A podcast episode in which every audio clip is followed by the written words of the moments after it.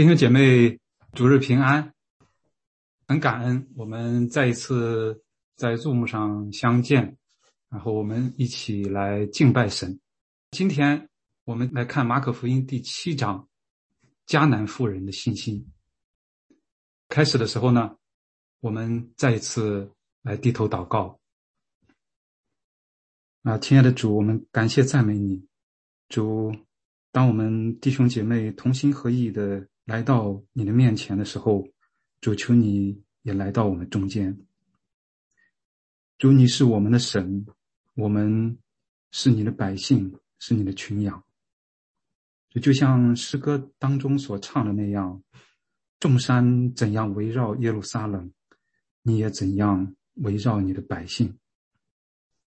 主，就求你，特别是在这样的时代，求你和我们同在。求你亲自来保守我们每一位弟兄姐妹，我们的家人。主求你，求你大能的膀臂来护佑我们每一个人。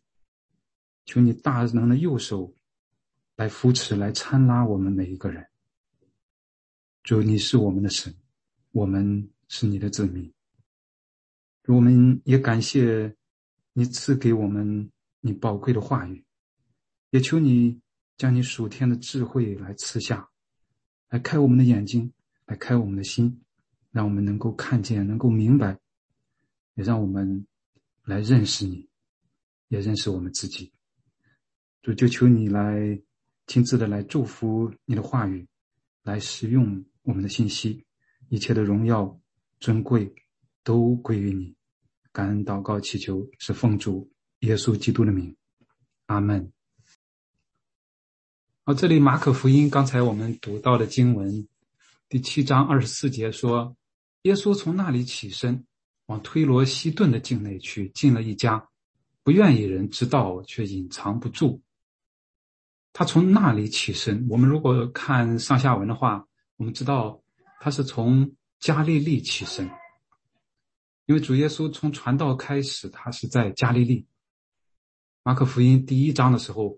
说约翰下监以后，耶稣来到加利利宣传神的福音。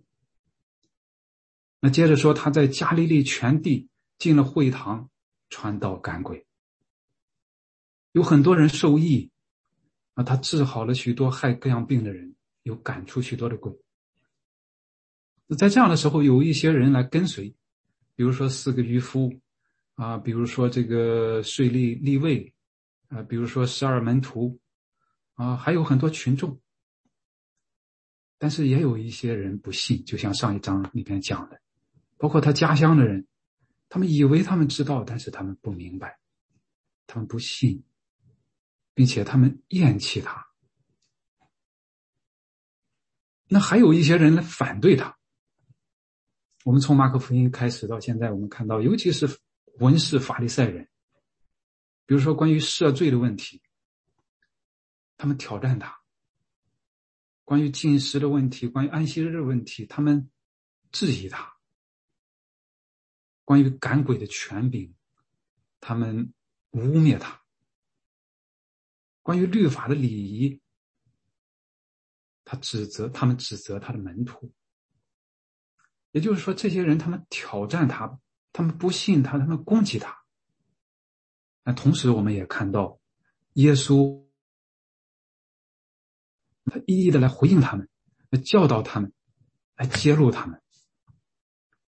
就在这段经文以前，这个迦南妇人这段经文以前，那讲到法利赛人和文士问他说：“你的门徒为什么不照古人的遗传，用俗手吃饭呢？”，耶稣就回答他们，啊，也是引着以赛亚所说的。以赛亚指着你们假冒为善之人所说的预言是不错的，如经上说：“这百姓用嘴唇尊敬我，心却远离我。他们将人的吩咐当作教道理教导人，所以拜我也是枉然。”啊，耶稣毫不留情的来揭露。接着他说：“你们是离弃神的诫命，居守人的遗传。”你们诚然是废弃神的诫命，要守自己的遗传。也就是我们看到，在法利赛人和文士挑战他的门徒，也挑战他不遵守这些礼仪、关于洁净的律法的时候，他从那里起身，往推罗、西顿的境内去了。啊，进了城，我们看主耶稣他不愿意张扬，但是光照在黑暗里，总要显露出来。于是，当下有一个妇人，她的小女儿被巫鬼附着，听见耶稣的事，就来俯伏在他脚前。这妇人是希腊人，属叙利腓尼基族，她求耶稣赶出那鬼，离开他的女儿。那么这一带地方，在古古时古代的时候是属于迦南地，所以马太福音在记载这一段的时候，称这个妇人叫迦南妇人。那这里呢，在当时属于叙利亚的腓尼基，叙利亚呢曾经受希腊文化影响非常大，所以这里说他是希腊人。那么从地理上、从种族上来讲呢，他又属于叙利腓尼基人。但是不管怎么说，他都是身在外邦，他是外邦人，他是被犹太人视这个地方是被犹太人视为是不洁净的地方。他是被视为不洁净的人，在文士法利赛人刚刚质疑耶稣和他的门徒关于律法洁净礼仪的时候，耶稣来到了这样的地方，来到了显露在这样的一个富人面前。那这里有一张地图，我们可以看到，主耶稣是从加利利出发的，他可能是从。加利利海西北角这个加百农附近，从这个地方出发，这个绿线往西北方向到推罗，靠近海边的，在地中海边上，然后再向北到西顿，然后向东向南，经过下面这个迪加波利，然后返回到加利利海这边。那我们注意，在这个地中海边上，在推罗和西顿中间有一个地方叫撒勒法。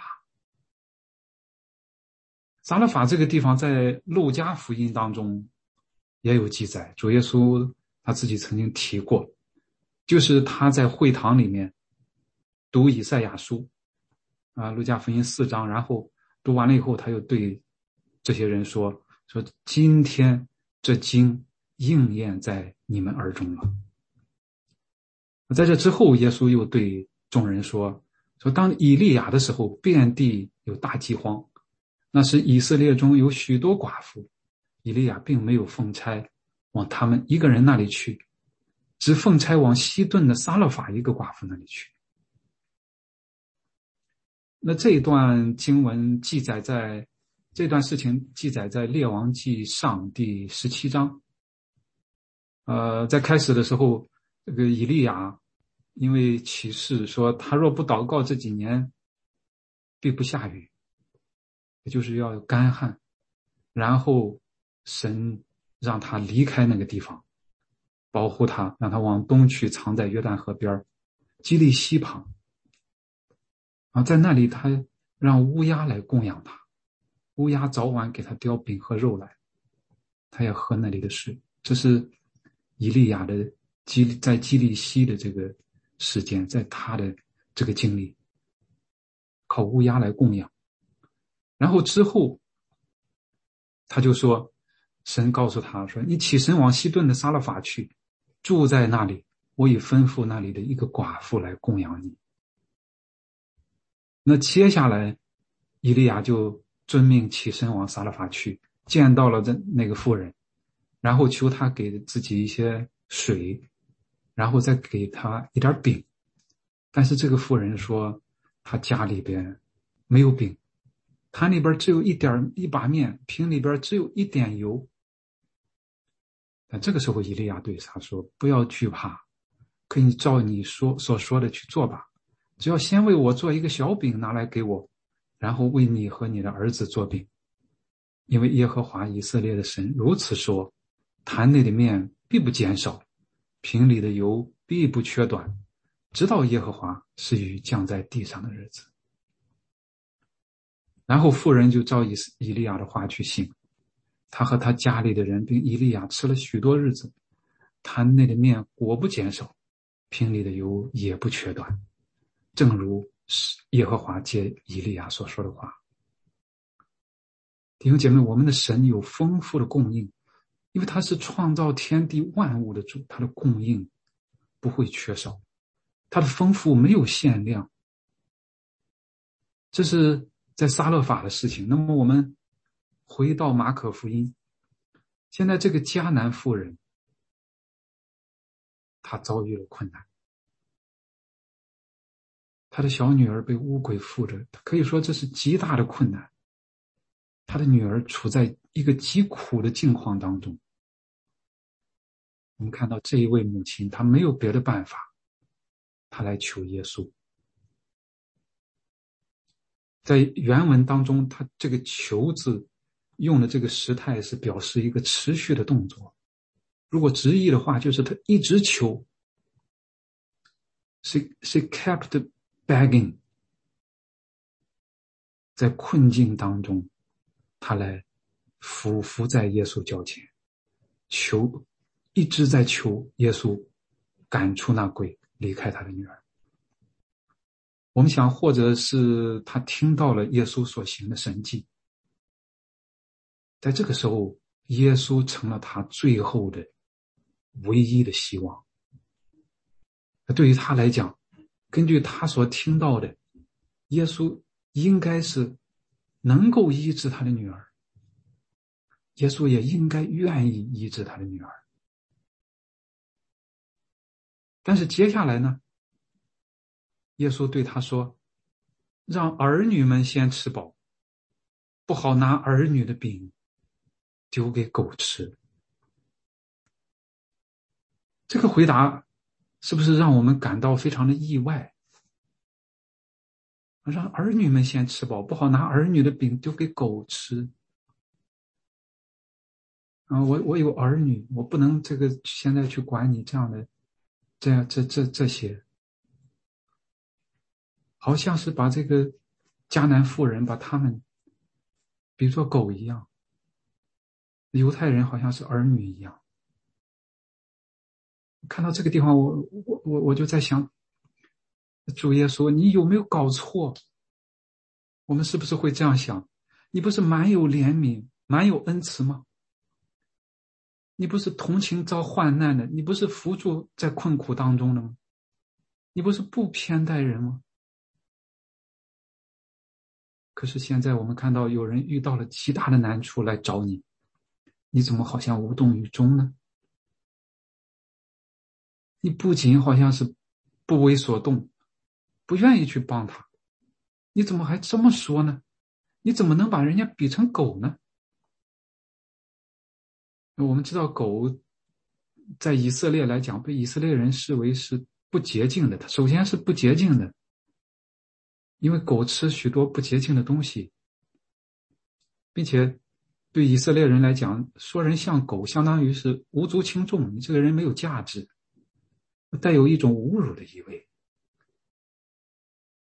当然，如果我们仔细的看的话，啊，主耶稣在这里用的字，他这个字是一个小狗的意思，它和外面一般的那种、那种、那种街狗啊或者什么狗啊是有区别的。他这个用的这个词。这种小狗一般是在人的家里面可以做宠物的，在家里的。但是不管怎么说，它也是狗啊，它不是儿女啊。弟兄姐妹，如果我不知道，我们听到这里是怎么想的？那你是不是也有这上面这些疑问？那我们更进一步来想。如果我们是像这位迦南夫人一样，遭遇了困难，正在困境当中来祈求主，可是他好像没有听到，没有回应，或者是他好像是拒绝了我们，好像遗忘了我们。这个时候我们会怎么想？我们说，当我们有困难的时候，有愿望的时候，我们来祈求主。他回应了我们的祷告，他听了我们的祷告，为我们成就了我们所求的。那这个时候，我们往往是很感恩，我们的信心这时候看起来好像也很强。可是，如果我们的祈求好像是没有被应允，好像他没有听，好像是他拒绝了、忽略了，那不知道我们弟兄姐妹是不是啊？我们自己有这样的经历，那这个时候我们会怎么想？我们的信心会是怎么样？那我们来看这位迦南妇人的回答。妇人回答说：“主啊，不错，但是狗在桌子底下也吃孩子们的碎渣儿。不错，啊，狗在桌子底下也吃孩子们的碎渣。”我们看到他首先是接受你说我们像小狗一样，犹太人是儿女，那我们就是不去比较，不去攀比，不愤愤不平，不质疑指责，也没有转身就走。他首先接受神的安排，他首先尊重神的主权。这里我们再注意一个细节，就是主耶稣在他的话里边，他用的字是中文翻译叫“儿女”。这个字指的是血缘关系上的孩子，也就是现在我们所说的就是生物学意义上的儿女。这个迦南妇人在回答的里边，中文翻译它叫“孩子”。相对于这个“儿女”这个词呢？它这个词是一个更有包容性的词，它可以指一家人的儿女，也可以指一家人的仆人。但无论怎么说，这位迦南妇人这个话里面啊，也透露出来，他在尊重神的安排、神的主权的同时，他也是承认自己的不配。啊，犹太人好像儿女一样，我自己我不配，我不配，也就是他接受神的主权，神的安排，他谦卑的来到主的面前。这个我们想从这个里面来凸显出来，他对神的认识。神对于他是什么样的？他心目当中的神是什么样的？他心目当中的神是很高的，那一位神是至高的神，所以他来接受这样。弟兄姐妹，在你我心目当中，神是什么样的？他在你我的心目当中很高吗？但是，就像这位迦南妇人所说的，啊，犹太人像儿女一样，我们像小狗一样，但是我们是和儿女同一家的小狗，都在同一家。他接着说：“主啊，不错，但是狗在桌子底下也吃孩子们的碎渣对于他来讲。”即使在桌子底下，只要那一点碎渣就行，只要一点孩子们吃的时候掉下来的碎渣就行，就够了。弟兄姐妹，我们可以想一想，在这里，在这个迦南妇人的心中，从她的话中我们可以看出来，他所认识的神，凸显出来是有大能的神。凸显出来神的大能，对于他来讲，神是很大的，是至大的神。弟兄姐妹，我们也再回这回想一下，神在我们的心目当中，他可以做什么事情呢？他有多大的能力呢？对于这位迦南妇人来讲，神的一点点恩惠，对人就足够了。哪怕是犹太人，这些好像是儿女的一样，他们吃的时候掉下来的那一点碎渣，对于他们也是足够的。我们知道信心代表着相信。那我们为什么信神？我们信的神是是是怎么样的一位神？弟兄姐妹，让我们思想：我们信的神是不是实际上很低？在有的时候，我们信的神是不是实际上好像是很小，低到他好像？很多的时候，只是像为我们服务的一样，小到他好像很多时候只能做我们能想到的事，或者说他只能做我们觉得他能做到的事。特别是当我们的祈求还没有被应允的时候，我们的愿望还没有实现的时候，那这个时候我们还信还信他吗？他还是那位充满怜悯、充满恩典、无所不能的神吗？那这个时候，我们还相信他、敬畏他、顺服他吗？弟兄姐妹，我们不知道你对这些问题的答案是什么，但是我想到了一个人，就是大卫。我们知道大卫是合神心意的人。那为什么说他是合神心意的呢？他是怎么合神心意的呢？这是这张图片是大卫和歌利亚。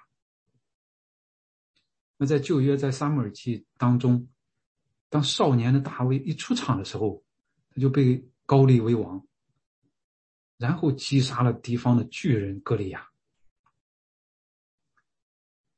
用现代的话说，大卫可以说是出道即巅峰啊！我我们想一想，一个人在年少的时候就被高丽为王，然后取得了巨大的成功，多么的不同寻常啊！没有人敢应战的，但是就是这样一位少年大卫站出来，击杀了哥利亚。出道即巅峰，在对战哥利亚之前，他怎么说？大卫是对着呃，他问站在旁边的人，他说：“这未受割礼的非利士人是谁呢？竟敢向永生神的军队骂阵？”在对战，在面对歌利亚这个巨人的时候，他说：“你来攻击我是靠着刀枪和铜戟，我来攻击你。”是靠着万军之耶和华的名，就是你所怒骂带领以色列军队的神。之后，他击杀了格利亚。然后呢？这一切过去之后，年少成名、出道即巅峰的大卫，他却陷入了人生的低谷。对于他来讲，一个很很低的一个一个阶段，他被扫罗王。嫉妒追杀，四处躲藏，性命朝不保夕，甚至是寄人篱下，可以说到了就是那种苟且偷生的地步。在这个时候，大卫他是怎么想的？我们可以看这种境况下，大卫的诗篇就很能感受到他的内心，他的信仰。在这一切的颠沛流离、一切的苦难当中，大卫他向神求问，他向神诉说，即使是到了他的性命悬悬不定的时候，他仍然谦卑的来到神的面前，向神来祈求，求神来拯救他。他也相信他的神一定会拯救他，即使在他在这样的境况当中的时候。并且，就在这一切当中，他仍然向神献上感恩、和赞美。就像诗篇第十八篇所说：“他说，耶和华我的力量啊，我爱你。耶和华是我的岩石，我的山寨，我的救主，我的神，我的磐石，我所投靠的。他是我的盾牌，是拯救我的脚，是我的高台。我要求告当赞美的耶和华，这样我必从仇敌手中被救出来。他相信神。”他依靠神，他从神得力量，他也从神得拯救。不仅仅如此，在大卫，我们看他后来在有机会杀掉扫罗的时候，两次不加害。第一次是在隐基底旷野的那个洞里面，他割下了扫罗的衣襟，但是随后他就心中自责，对跟随人他的人说。说我的主乃是耶和华的受膏者，我在耶和华面前万不敢伸手害他，因他是耶和华的受膏者。当他接着面对扫罗的时候，他说：“愿耶和华在你我中间施行审判，断定是非，并且检查，为我伸冤，救我脱离你的手。”在第二次，他是在西弗的旷野，在哈拉基山，就是在这个扫罗的军营当中。那跟随他的亚比塞对他说：“现在神将你的仇敌交在你手里，求你容我拿枪将他刺透在地，一次就成，不用再刺。”那这个时候，扫罗在睡觉。大卫对亚比塞亚比塞说：“不可害死他。”有谁伸手害耶和华的受膏者而无罪呢？又说：“我指着永生的耶和华起誓，他或被耶和华击打，或是死期到了，或是出战阵亡。我在耶和华面前万不敢伸手害耶和华的受膏者。现在你可以将他头旁的枪和水瓶拿来，我们就走。”然后在他们再一次面对扫罗的时候，他说：“王的枪在这里。”可以吩咐一个仆人过来拿去。今日耶和华将王交在我手里，我却不肯伸手害耶和华的受膏者。耶和华必照个人的公义诚实报应他。我今日重看你的性命，愿耶和华也重看我的性命，并且拯救我脱离一切的患难，一切患难。我们看，在这一切当中，大卫敬畏神。即使扫罗追杀他，要置他于死地，他也不伸手害扫罗的性命，因为他知道扫罗也曾是神高丽之王。大卫就把这一切来交给神，他不靠人的手段，他他把一切都交托给公义的神，由神在他们中间来实行判断，因为他相信神是公义的，神也必定会洗清他一切的冤屈。从这里我们可以看出来，如果要总结的话，大卫是以神为神，他是真正的以神为神。那后来扫罗战死，大卫受高做犹大王，后来做了以色列和犹大的王。那么我们回过头来再看，当这一位迦南妇人像刚才那样说了以后。那耶稣到底会不会救他呢？耶稣对他说：“因这句话，你回去吧，鬼已经离开你的女儿了。”他就回家去见小孩子躺在床上，鬼已经出去了。耶稣成就了他的祈求。弟兄姐妹，我们想，他真的不关心吗？不是的，在前面第六章的时候，我们看到他，他看当他看到五千人的时候，他怜悯他们，又吩咐门徒给他们吃的。当他在海面上行走的时候，他的门徒惊慌，他就马上就安慰他们：“你们放心，是我，不要怕。”其实我们再仔细想他之前的话。对这个迦南妇人其实并不是完全的拒绝，因为他说的是让儿女们先吃饱，儿女们吃饱了以后，小狗可以吃，但儿女们没吃饱的时候，不好拿儿女的饼丢给狗吃。可是不管怎么说，这位迦南妇人，她的女儿正在危难当中呢。她正在危难当中，那她为什么要等呢？为什么不马上施以援手呢？为什么还要那么那么去说呢？他在看他的信心，看他遭到这样的拒绝会怎么样？我们想他不公平吗？但其实他本身他自己已经来到了推罗西顿，他自己已经来到了外邦之地，显露在这个妇人的面前。我们也看到，在犹大地充满不幸的时候，这个地方不幸很多，在犹太人敌对毁谤的时候，抵挡他、挑战他的时候。我们的主来到了外邦，这里形成鲜明对比的是，就是在这些犹太人大多不信甚至质疑挑战的时候，这样的一位外邦的妇人，却展现了如此的信心。他接受神的主权，他接受神的安排。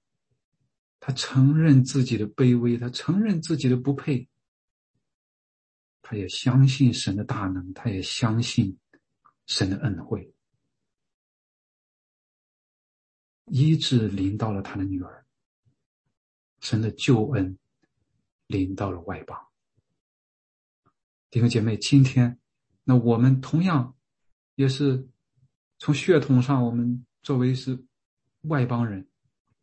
我们因着耶稣基督，神的救恩也临到了我们。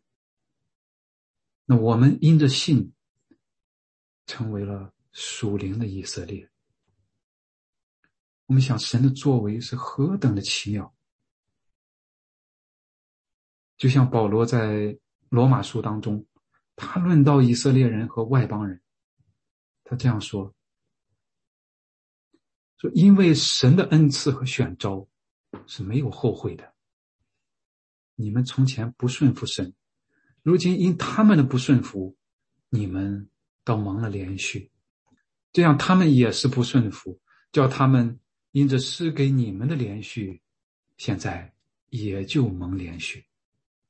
因为神将众人都圈在不顺服之中，特意要连续众人。这个时候，保罗激情满怀，他禁不住的发出赞叹，发出赞美。这个也作为我们今天信息的结束。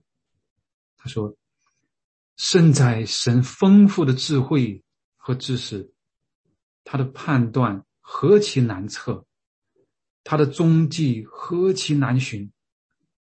谁知道主的心？谁做过他的谋士呢？谁是先给了他？”是他后来偿还呢？因为万有都是本于他，依靠他，归于他，愿荣耀归给他，直到永远。阿门。